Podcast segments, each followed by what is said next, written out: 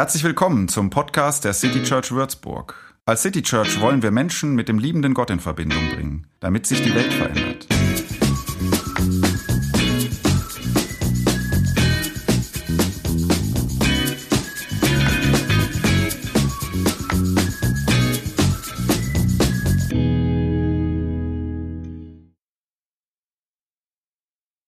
Ihr sollt euch nicht die Seiten des Kopfes rasieren und den Bart nicht abschneiden. Vor jemandem mit grauen Haaren sollst du aufstehen und einen alten Menschen sollst du ehren. Paare nicht zwei verschiedene Tierarten miteinander, sähe keine zwei verschiedenen Samen auf deinem Feld aus. Zieh kein Kleid an, das aus zwei verschiedenen Fäden gewebt wurde die Bibel. Das zentrale Buch für unseren Glauben, die uns Inhalte bezeugt und übermittelt, die unseren Glauben mit begründen. Ähm, ich stutze dann so ein bisschen, wenn ich solche Verse aus dem dritten Buch Mose lese. Und äh, man könnte irgendwie darüber schmunzeln, weil es vielleicht irgendwie ein bisschen äh, ungläubig ist und man so denkt, na ja, so ganz ernst gemeint kann das doch irgendwie nicht sein. Ähm, ist vielleicht auch ein bisschen befremdlich. Aber was würdest du denn sagen jetzt? Ähm, also was machen wir denn mit solchen Versen? Äh, die waren jetzt vielleicht noch ein bisschen harmlos. Es gibt auch so einen Vers wie, wenn jemand seinen Vater oder seine Mutter verflucht, ist er des Todes schuldig.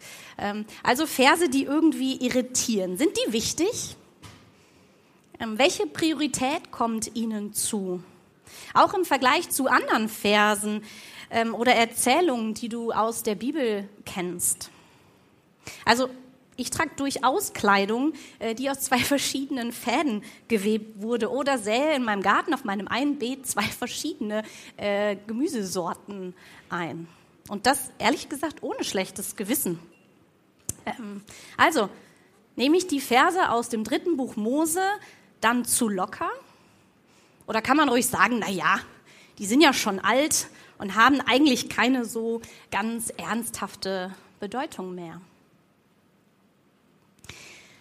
Ich möchte euch heute Morgen mitnehmen auf eine kleine Reise. Ähm, sie beginnt bei vier Versen der Bergpredigt. Und ähm, ich würde euch gerne meine Gedanken dazu mitbringen, aber dann auch, ähm, welche Bedeutung eigentlich Jesus diesen Versen gibt und ähm, wie wir vielleicht deswegen mit ihnen und mit solchen Versen wie gerade zitiert umgehen könnten. Und am Ende landen wir dann bei der Frage nach heiligem Leben in Orientierung an Jesus und dieser sogenannten heiligen Schrift. Letzte Woche, falls du da warst oder den Stream äh, nachgeschaut oder den Podcast gehört hast, ähm, sind wir, wie Ben schon eben gesagt hat, äh, gestartet in die neue Reihe, die da heißt Heiliges Leben. Es ging um den ersten Teil der Bergpredigt, eine sehr bedeutsame Rede von Jesus von Nazareth. Und da machen wir jetzt weiter mit den Versen 5, 17 bis 20. Ähm, ich lese die vier Verse nach einer Übersetzung, die ähm, Sebastian Rink in seinem Buch äh, aufgeschrieben hat. Äh, das ist auch das Buch, was uns inspiriert hat zu dieser Predigtreihe. Und einige Gedanken von ihm, die hört ihr auch heute ähm, von mir. Also nee, seine Gedanken die ich wiedergebe. ähm, genau, wenn ihr mit mir reinschauen wollt in den Bibeltext, könnt ihr aber trotzdem gern auch äh, in eure Bibel-App reinschauen oder im Browser. Manchmal hilft es vielleicht, wenn man die eigenen, äh, die, die, die Verse vor sich hat und mitschauen kann. Also, Matthäus 5, die Verse 17 bis 20. Jesus sagt da, denkt nicht, dass ich gekommen bin, um die Tora und die Propheten abzuschaffen. Ich bin nicht gekommen, um sie abzuschaffen, sondern um sie zu erfüllen. Denn Amen, ich sage euch, bis Himmel und Erde verstreichen, wird kein Jota oder Häkchen aus der Tora gestrichen, bis alles geschieht. Wer jetzt nur eine von den unbedeutendsten dieser Weisungen aufhebt und die Menschen entsprechend lehrt, wird als einer von den unbedeutendsten Menschen im Himmelreich gelten. Wer sie aber tut und entsprechend lehrt, wird als einer der Größten im Himmelreich gelten. Denn ich sage euch, wenn eure Gerechtigkeit nicht der Schriftkundigen und Pharisäer deutlich überragt, werdet ihr das Himmelreich nicht betreten. Wenn man das jetzt gehört hat, wisst ihr vielleicht auch, warum es helfen kann, selber in die äh, Bibel-App auch mit reinzuschauen und den Text ähm, im Hintergrund mitzuhaben, Matthäus 5, 17 bis 20. Wir fangen da mal ganz vorne an. Jesus sagt, denkt nicht, dass ich gekommen bin, um die Tora und die Propheten abzuschaffen, sondern um sie zu erfüllen. Wieso muss Jesus das klarstellen? Hat dem jemand irgendwie vorgeworfen, er wolle die traditionellen und bis dato gültigen Inhalte der Tora einfach abschaffen und auflösen? Im Text selber finden wir darauf keine Antwort. Es könnte, aber habe ich gedacht, gut sein, ähm, dass Jesu Auftreten als Sohn Gottes damals ganz schön viel durcheinander gebracht hat. Wie ist das, was er jetzt eigentlich sagt, einzuordnen im Vergleich zu dem, was in den alten Schriften steht? Vor allem, wenn es also um diese Themen geht, die dort schon jahrelang ähm, aufgeschrieben sind und Grundlage für die damals jüdische Religion waren. Weisungen, die Mose für das Volk Israel von Gott empfangen hat. Und gerade wenn bei Jesus jetzt so eine bedeutsame Rede kommt, ist es vielleicht aber wichtig, diesen Hinweis voranzustellen. Egal, was ich jetzt gleich in dieser Bergpredigt noch sagen werde, ja. Ich schaffe hier nichts ab, sondern ich erfülle das. Das heißt, ich zeige euch mit meinem Leben, wie man eigentlich nach diesen Weisungen leben kann. Und diese Bedeutung, dass diese Gültigkeit mit ihm nicht aufgehoben wird, sogar noch mega weit Bestand hat, das betont er, bis Himmel und Erde vergehen, bleibt die Gültigkeit dieser Weisungen bestehen. Und damit würdigt er so ein bisschen oder eigentlich sogar ganz schön viel ähm, die Menschen, die ihm damals bei dieser Rede zugehört haben, Juden und Jüdinnen. Für die war die Tora, also vor allem die fünf Bücher Mose, ein ganz, ganz wichtiges Grundlagendokument. Und oft ist es vielleicht uns Christinnen auch schwer gefallen, ähm, der Bezug zu diesem, zu diesem Werk zu bekommen. Warum ist das so bedeutsam? Vielleicht liegt es daran, dass, ich weiß nicht, wie, was du denkst, wenn du Tora hörst. Ja, jetzt habe ich das schon ein paar Mal gesagt, in dem Vers kam das vor. Ganz oft wird es auch in unseren Übersetzungen mit Gesetz übersetzt. Und wonach klingt das? Nach trockenen Buchstaben, nach Straßenverkehrsordnung vielleicht. Ähm, ich denke an Gesetze, die mich irgendwie einengen, überführen, meine Verfehlungen offenbaren, an kleine weiße Zettelchen an der Windschutzscheibe unter meinem Scheibenwischer. Das ist das, was ich mit Gesetz ganz oft als erstes verbinde. Also eher was Enges, wo was verboten wird, aber eigentlich ist die Tora was ganz, ganz anderes. Sie ist ein Geschenk, eine gute Botschaft. Ja, sie erzählt nämlich von Gottes Anfang mit der Welt, mit der ganzen Menschheit. Wie Gott sich nach einer Beziehung zu seinem Volk sehnt, zu seinen Menschen sehnt und Segen schenkt. Die Tora erzählt von der besonderen Geschichte Gottes mit diesem Volk, wie er es erwählt, segnet und treu zu seinem Bund mit Israel steht. Sie erzählt davon, wie Gott für Arme eintritt, die mehr als Mitleid verdienen, wie er leidenschaftlich für Fremde eintritt. Da sagt er sowas zu seinem Volk, hey, vergesst niemals, ihr seid selbst einmal Fremde und Ausgestoßene auf der Flucht gewesen. Also durch die Tora, durch diese Weisung stellt Gott sich als ein gerechter und super barmherziger Gott dar. Es geht dann nicht um starre Gesetze, nicht um Zwang oder irgendwie den Versuch, wenn ich das einhalte, dann kann ich irgendwie Gott milde stimmen, sondern es geht darum, dass Gott sich durch die Tora naht, gegenwärtig wird, gelingendes Leben ermöglichen möchte. Und diese riesige Geste, dieses zentrale Ding des, des jüdischen Glaubens, dass wir Jesus auf gar keinen Fall abschaffen. Das wäre irgendwie auch absurd. Nein, er hebt das nochmal hervor, macht es stark und verdeutlicht das durch diese Zuspitzung nicht mal, da steht ein Jota oder ein Häkchen, also das sind kleinste Zeichen in der hebräischen Sprache, die, wo ein Punkt zum Beispiel ein Vokal bedeutet. Also wenn ein Punkt fehlt, dann ist es manchmal gar nicht so leicht, das Wort rauszufinden, was das jetzt eigentlich bedeutet. Ja? Also dass nicht mal das verändert oder etwas hinzugefügt werden kann. Das ist schon fix. Jesus muss da nichts Fehlendes ergänzen. Aber wie genau Jesus ähm, das jetzt erfüllt, das verrät der Text an unserer Stelle heute noch nicht so ganz, ähm, noch nicht so richtig. Das bleibt mindestens bis zur nächsten Predigt in zwei Wochen noch ein Fragezeichen. Aber für mich kommt noch eins dazu. Ähm, ich merke, merke, dass mich schon diese Bedeutung dieser alten Weisungen, dieser zentralen Tora ähm, irgendwie schon fasziniert. Ich spüre da was von ähm, gelingendes Leben wünsche ich mir auch. Ich weiß schon auch, dass Weisungen helfen, das miteinander zu gestalten und wichtig sind, auch für meinen Glauben, wo ich mich dran orientieren kann. Ähm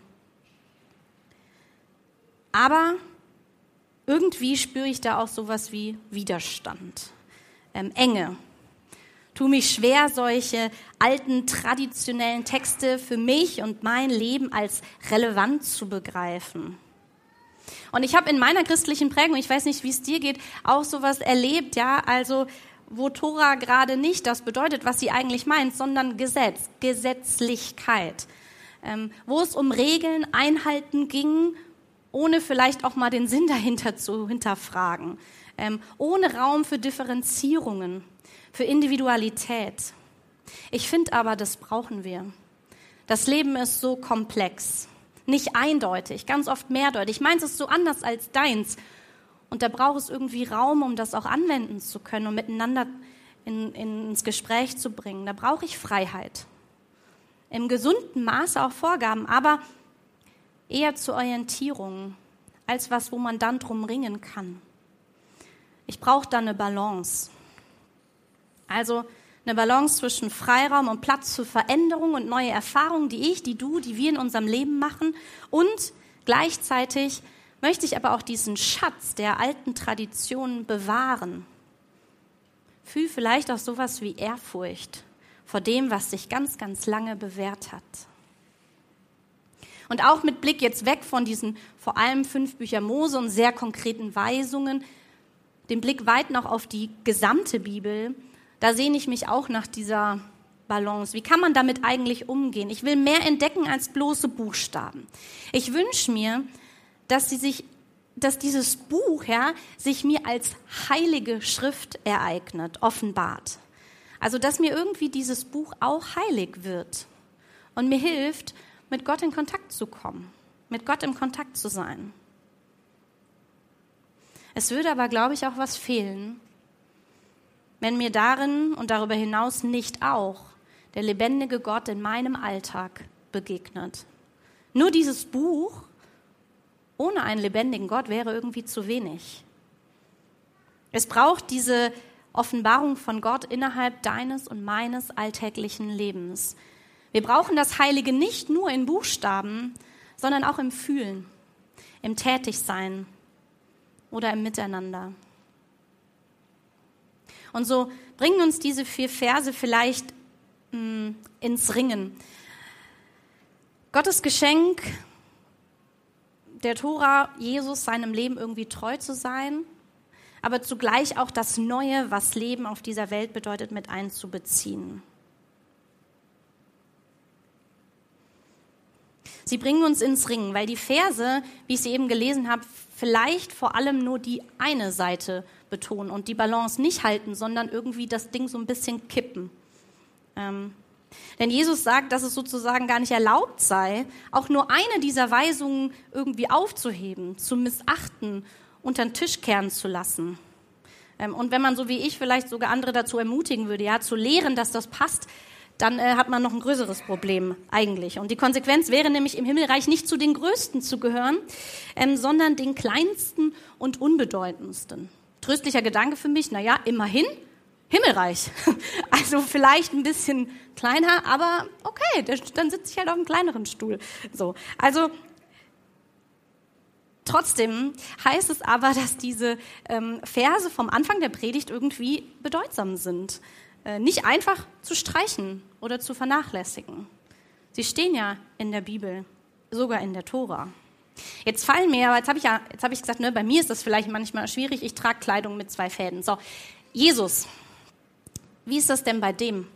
Ähm, ich habe schon an Momente gedacht, wo, glaube ich, Jesus auch damit ringt, mit diesen Weisungen. Wenn man an eine Geschichte denkt, wo Jesus zum Beispiel am Sabbat heilig, äh, heilt. Das ist laut Tora verboten. Also am Sabbat macht man das nicht. Ähm, und er erklärt das dann oder rechtfertigt das auf eine für mich sehr sympathische Weise, weil er sagt, hey, die Weisungen, und das ist ja das Schöne an, der, an, an, an diesen Weisungen, ja, sie sind zum Leben, zum gelingenden Leben gedacht, für den Menschen, dass es ihm gut geht, dass er sein Leben im Griff hat. Es geht um gelingendes Leben. Und wenn jemand leidet und Hilfe benötigt, und sei es auch am Sabbat, dann scheint es nicht leichtfähig, leichtfältig, aber eine Möglichkeit zu sein, eine Ausnahme zu machen, um des Menschen willen. Also nicht unbedacht, sondern im Sinne Gottes und an ihm orientiert. Aber da war es irgendwie für Jesus in Ordnung. Ein anderes Beispiel wäre ja, wo Jesus ähm, auf Nachfrage sehr wohl ein Gebot, nämlich das Liebesgebot, besonders hervorhebt und den anderen Geboten, die es auch noch so gibt, in gewisser Weise vorordnet, überordnet. Das bedeutet natürlich überhaupt nicht, dass der Rest jetzt völlig lax ist, ja, und äh, nicht mehr wichtig ist oder an Gültigkeit verliert. Es zeigt aber auch, dass es schwer zu verstehen ist, wie beides gleichzeitig geht. Sich der Tradition zu vergewissern, sich da einzuordnen, sich da an die Wegweisungen zu halten und trotzdem eigenes mit einzubringen, das aus mein und dein Leben zu beziehen. Ich merke da, ich weiß nicht, wie es dir geht, ich merke da so ein bisschen so ein ähm, Zwiespalt. Ich will die Bibel, mein Gott und diese Traditionen unbedingt ernst nehmen. Nicht eigenmächtig mir einfach nach meinem Belieben irgendwas zusammenschustern. Aber genauso wenig möchte ich mechanisch und undifferenziert etwas in mein Leben pressen, das mir zusetzt und mich klein hält. Weil es vielleicht zum Beispiel aus einer Welt stammt, in der Frauen unterdrückt wurden oder Züchtigung von Kindern gebilligt wurde. Solchen Weisungen möchte ich nicht folgen. Und das könnte ich auch gar nicht, weil es beispielsweise in unserem heutigen Gesetz strafbar ist. Ähm, das Wohl des Kindes zu achten, da gehört Züchtigung nicht dazu. Also, wie gehen wir mit solchen Versen ähm, von Jesus aus der Bergpredigt um? Mit Versen der Bibel, die uns ins Straucheln bringen. Wie können wir Jesus und seine Forderung ernst nehmen und gleichzeitig unseren Lebenskontext, in dem wir unterwegs sind, ähm, berücksichtigen? Sebastian Rink hat in seinem Buch, und das möchte ich euch gerne kurz vorstellen, zwei Vorschläge gemacht, äh, zwei Gedanken dazu formuliert. Der erste ist, ähm, einmal hebt er Jesu Weise, mit dieser Herausforderung umzugehen, hervor. Also, dass in Jesu Art und Weise, sich diese Tradition bewohnbar zu machen, etwas liegt, woran ich mich orientieren kann. Ähm, dass sich in Jesu Wirken und Leben zeigt, dass es möglich ist, entsprechend Gottes Weisungen zu leben. Und er zeigt auch, wie es gehen könnte. Also Jesus erfüllt Tora und Propheten und diese ganzen Weisungen in einer sehr einzigartigen Weise. So wie es uns immer nur punktuell gelingen wird. Aber vielleicht kann Jesus dir und uns zur Inspiration werden und zur Motivation werden, ähm, diesem Umgang mit der Tora, mit den Weisungen Gottes, mit den Versen der Bibel nachzueifern und darin Gottes Nähe zu erleben. Und der zweite Gedanke ist, ähm, es ist der Versuch, nicht nur in Schwarz und Weiß zu denken, sondern nach einem Mittelweg zu suchen, ohne dabei das Drumherum aus den Augen zu verlieren oder gar zu vergessen. Also vielleicht war die Heilung am Sabbat von Jesus so ein Mittelweg. Sebastian verdeutlicht das an einem Beispiel, das mir schon mal wo begegnet ist, nämlich vergleichen wir die Tradition des christlichen Glaubens mal mit einem Gebäude. Also, stell dir ein Gebäude vor.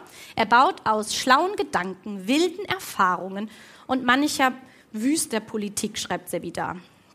Ähm, all das hat sich auf dem Weg der Kirche bis ins Heute gesammelt und gehört zu ihrer Geschichte. Und man kann da jetzt auf drei Arten und Weisen mit umgehen. Erstens, du kannst all das Alte ignorieren, für unnütz erklären und dein Gebäude abreißen.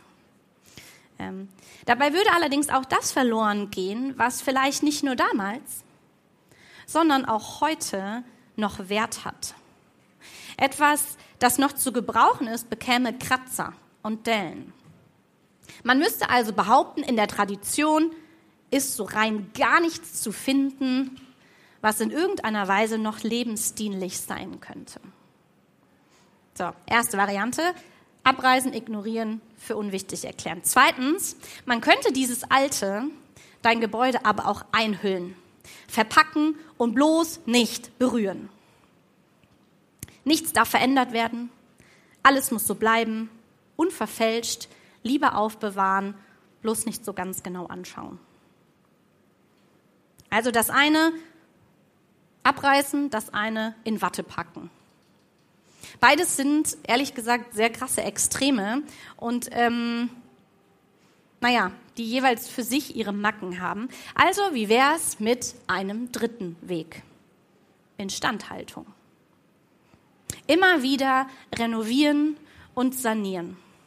Sich das vererbte Lebensgebäude ständig neu bewohnbar machen. Dieser Mittelweg würde durchaus auch bedeuten, sich mit dem Gebäude zu beschäftigen, ja, sich darin gut auszukennen, immer wieder zu überprüfen. Es würde die Tradition wertschätzen und bewahren, aber mit der Option, nicht alles zu behalten oder zumindest nicht alles gleichermaßen hervorzuheben, sondern ab und an auch mal fünf Grade sein lassen. Auch dieser Mittelweg bleibt ein Balanceakt. Manchmal ist das auch, glaube ich, richtig anstrengend. Ringen um ein gelingendes Leben innerhalb verschiedener Weisungen mit verschiedenen Menschen ist unglaublich anstrengend. Ähm, es würde aber auch zu dem passen, dieser Mittelweg, ähm, was wir im allerletzten Vers unseres Textes von heute von Jesus selbst hören. Denn da sagt er, wenn eure Gerechtigkeit nicht die der Pharisäer und Schriftkundigen übersteigt, deutlich überragt, werdet ihr das Himmelreich nicht betreten. Hier kommt jetzt übrigens tatsächlich, werdet ihr das Himmelreich nicht betreten.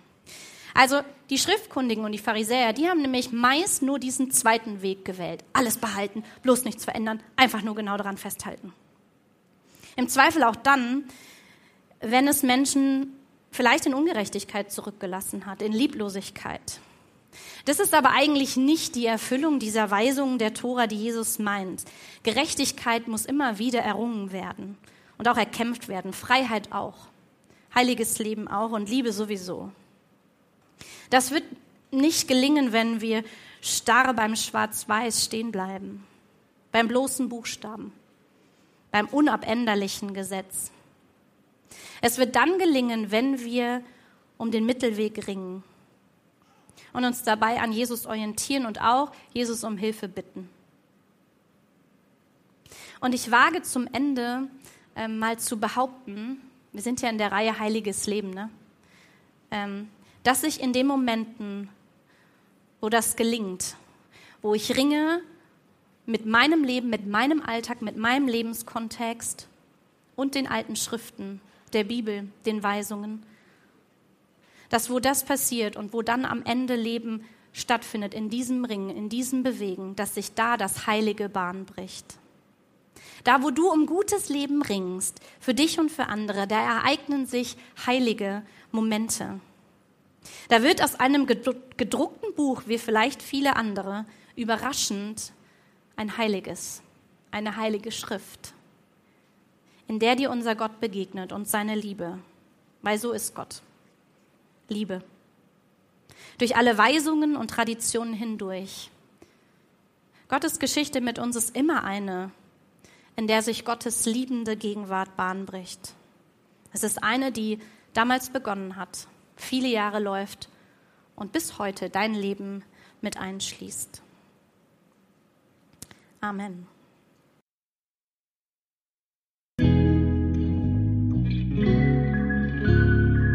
Mehr Infos zu dem, wer wir sind und was wir machen, kannst du unter citychurch.de nachlesen. Wenn du uns unterstützen willst, und wir brauchen Unterstützung, findest du Informationen dazu in den Show Notes oder unter citychurch.de-spenden. Vielen Dank und bis zum nächsten Mal.